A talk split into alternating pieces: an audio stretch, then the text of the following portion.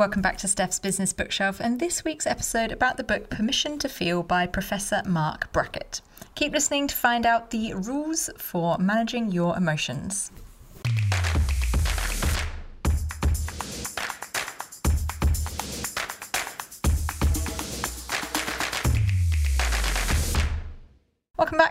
I'm your host, Steph Clark, and each week I share with you the three big ideas from the best non-fiction books that I've been reading and do the reading so you don't have to. This week it is the book Permission to Feel by Professor Marc Brackett, a very popular book that I know has been doing the rounds and it's taken me a little while to get into or to get onto. Apologies, but here it is. And what a time to be talking about permission to feel and emotions and emotional regulation. It's just, yeah, I feel like for some people, this is going to be an incredibly relevant topic to be thinking about. And I think for all of us, regardless of our age and circumstances, it is something that we could probably all be a bit better at. So keep listening if you want to find out a little bit more, but I definitely recommend picking up the book as well. Little note actually on that if you maybe have seen the subtitle of the book and it's about there's a big piece in there around children and the you know, regulating or helping kids regulate their emotions even if you don't have children, if you have no intention of having children, you don't necessarily have children around you in your life, don't dismiss the book in its entirety. Yes, quite a few of the examples are around kids, but it is definitely not just for parents or teachers and educators. It's absolutely for anyone in terms of the actual concepts and the techniques and tools you can use in the book as well. So don't let the subtitle put you off if you've previously seen the book and thought maybe that's not for you. Now, if you enjoy these episodes, if you like hearing about the books that I've been reading and sharing some of the big ideas, you might also enjoy my fortnightly newsletter, The Bookmark, which comes out each fortnight into your inbox, tells you a little bit more about some of the other books that I've been reading that maybe I haven't got to on the podcast yet, and also some of the podcasts that I've been listening to as well. I do consume quite a few podcasts, and that is the place that I tend to share them and tell you about them. So if you are interested in signing up for that, if that sounds like a good addition to your fortnight email intake, then you can sign up using the link at the top of the show notes. All right, let's get into this book though. I'm going to tell you a little bit about the book, a little bit about the author, and then we'll get into the three big ideas. Marc Brackett, PhD, is the founder and director of the Yale Center for Emotional Intelligence and a professor in the Child Study Center of Yale University. As a researcher for over 20 years, Brackett has focused on the role of emotions and emotional intelligence in learning, decision making, creativity, relationships, health, and performance. He has published 125 scholarly articles and received numerous awards and accolades for his work in the area. He also consults regularly with corporations such as Facebook, Microsoft, and Google on integrating the principles of emotional intelligence into employee training and product design. Most recently, he co founded the Oji Life Lab, a corporate learning firm that develops innovative digital learning systems on emotional intelligence. His mission is to educate the world about the value of emotions and the skills associated with using them wisely. He says, I want everyone to become an emotion scientist. We need to be curious explorers of our own and others' emotions so that they can help us achieve our goals and improve our lives. That was taken from marcbrackett.com. As usual, I'll put a link to that in the show notes. And a little bit about the book. The mental well-being of children and adults is shockingly poor. Marc Brackett, author of Permission to Feel, knows why, and he knows what we can do. We have a crisis on our hands, and its victims are our children.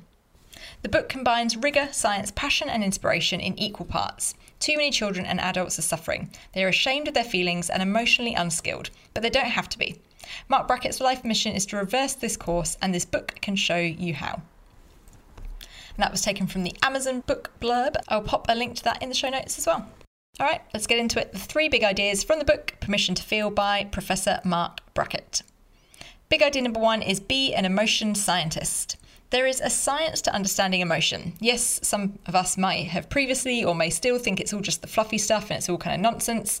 But with the right skills, we can uncover, as we'll talk about a little bit more actually as we get into big idea number two, we can uncover that we can learn to understand and appropriately respond to yours and other people's emotions and really see that emotions are information, which takes that scientific mindset to, to emotions, that they're information that gives us something to consider, something to analyze, and especially noticing when they change or when they appear in certain situations and maybe not in others, or maybe around certain people and not around others.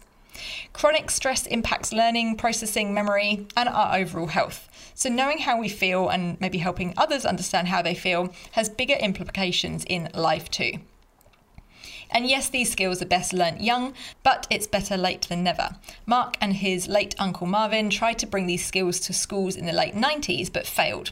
Not because the kids couldn't handle it or couldn't have those conversations, but actually because the teachers and the adults in the room couldn't and wouldn't see the importance of it and actually were just deeply uncomfortable with having any conversation about emotions. Not because they were worried about the kids' emotions, but it's because they were worried or scared about their own reaction to the kids' own emotions and reactions. So goes to show that unless the adults in the room or in society are equipped with these skills, there's kind of no hope for the younger generations coming up. So that's big idea number one be an emotional scientist. Big idea number two is the five skills of emotional intelligence. And these come under the little acronym of RULER, R U L E R. The first R is recognize, and that's recognizing in ourselves and in others through verbal and non-verbal cues what emotion is being felt. The second skill is which starts with the U is understand, which is understanding those feelings and more importantly or just as importantly the source of them. The third skill, begins with L, is label. This involves us or requires us to have a better vocabulary in terms of our emotional awareness and being able to label emotions going beyond just the maybe the two or three emotional states that we might think of mad, sad, glad, those kinds of things. So expanding our emotional vocabulary to do that. The fourth skill is express. How can we express or learning to express our emotions in a healthy way that informs others of how we're feeling and maybe what action we need or what help or support we need as a result of that? The final skill is regulate. The final R, regulate. So regulating your emotions rather than letting them regulate you. And there's heaps of practical tactics and examples of this in the book. So that's the five skills ruler. So R, recognize, U, understand, L, label, E, express, and R, regulate. By practicing these regularly, you'll get better at them and may find situations, people, and maybe just your general days easier, especially if you practice them in your partnership, your family unit, whoever you happen to live with or work with. Understanding is probably one of the hardest ones, as we need to be able to ask why in the heat of the moment. Why is that person or why am I reacting like this or feeling this way? Which, when you're in the heat of the moment, maybe in a high emotion situation, is kind of hard to remove yourself to do. Labeling might be actually a good one to start with or start building that skill because that we can sort of do in isolation with a list of emotions and improving our emotional vocabulary from the limited mad, sad, glad that I mentioned earlier that many of us are stuck on. And there's actually some stats in the book, and Marc has talked about this on other podcasts he's been on as well, which says about the emotional vocabulary for a lot of adults, including adults, not just kids, is is pretty low. It's it really does revolve around those big emotions rather than some of the more subtle, nuanced emotions that we need to get better at recognizing and seeing and understanding.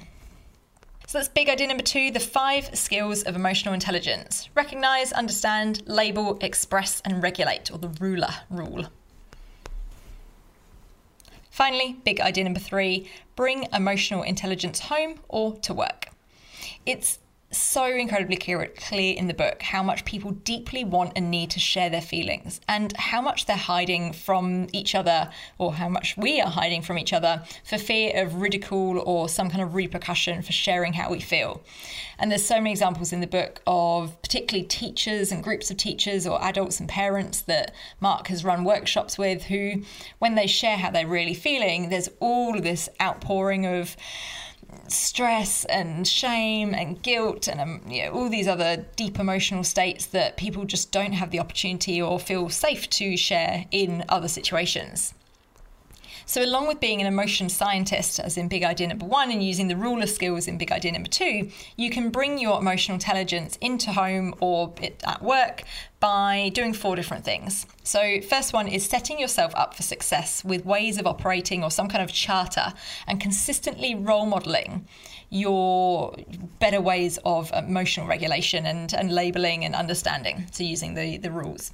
And again, there was examples in the book of families or, or classrooms that have set a charter for how they will treat each other, how they will deal with emotions, the conversations they will have, the language they will use, which then just sets this baseline for this is how we operate here and this is how we deal with emotions and regulate them and, and not deal with in terms of hiding them in, in any way, shape, or form. This is how we healthily recognize, understand, manage, and regulate them. And how having those charters or those agreements of how you'll you'll live or work together have had helped then later on in conversations when things do get hotter or a bit heated.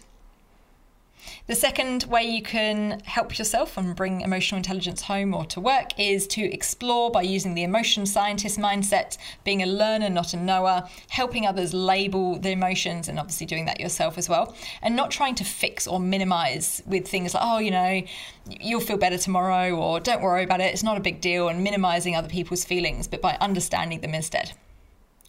The third one is strategizing. So once you know how the other person is feeling, this might just actually just by be by being there that you will help them. Or it could be a hug if appropriate, maybe not at work, you know, test your audience first, or something more long term, actually potentially helping them seek some more professional help if this is something that is a recurring pattern and, and needs some other intervention that you can't provide.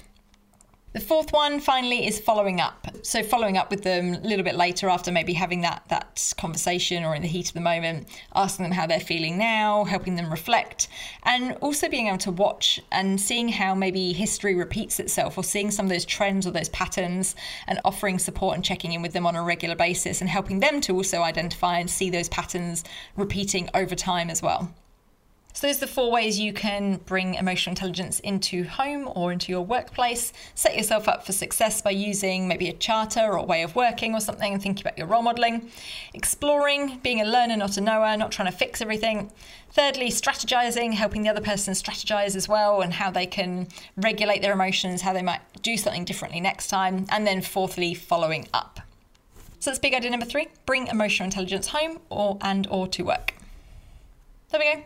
Three big ideas from the book Permission to Feel by Professor Marc Brackett. Big idea number one be an emotion scientist. Number two, the five skills of emotional intelligence. And number three, bring emotional intelligence home or to work. Having read a couple of books recently that are kind of deeper into the emotional realm, shall we say. So, this one, I also read Nonviolent Communication, which I talked about a couple of weeks ago. Also, have recently read Radical Acceptance by Tara Brach out of all of them, and they all covered slightly different things. They're certainly not the same book or the same topic. This one is definitely the most accessible and the most useful, and there's probably a little bit less nuance in there than there is in certainly non-violent communication and to a slightly lesser extent to radical acceptance as well. So I would say this one, if you're looking into getting into emotional intelligence or thinking about helping either yourself or other people around you regulate their emotions more, this is 100% the one to start with. And don't be put off by some of the positioning around children or for educators and teachers because that's certainly not the only context that this is relevant for. You can also listen to Marc talk about these ideas and some of the some of the concepts in the book, but also some other examples that he shares on the Brene Brown podcast. I'll pop a link to that in the show notes as well. I know that one is incredibly popular with a lot of people I know who work in the leadership space as well, helping leaders, particularly in organisations, and particularly at this particularly particularly there's a lot, a lot of particulars in there. It this very stressful time and difficult time. How these skills are absolutely relevant in the workplace as well, and, and even in the book blurb that I read out to you, or author blurb. I read out to you earlier, you'll see that Marc, and you would have heard that Marc is working with significant sized organizations to bring this into workplaces to make them just generally more emotionally healthy ex- environments to work in. Because let's face it, we've all worked in places that are probably less emotionally healthy, shall we say like I said, there's Marc's been doing heaps of press on this recently. It's definitely a book that's caught the zeitgeist. So there is other places. So there are definitely other places you can see or hear Marc talking about these ideas that I recommend going and seeking out. But otherwise, if you have read this book, I'd love to hear from you. I know this was a couple of people I know, their book of the year last year. Like I said, I was a little bit late to it. Sorry, I've only just got around to reading it. But if that is you, if you have read it before, if you've been looking at it and wondering more about it, let me know. Let me know what you think. And if you have read it, I'd love to know your thoughts. Contact details, as usual, are at the bottom of the show notes. Get in touch, Instagram or LinkedIn, the best places to find me. But otherwise, until next week, happy reading.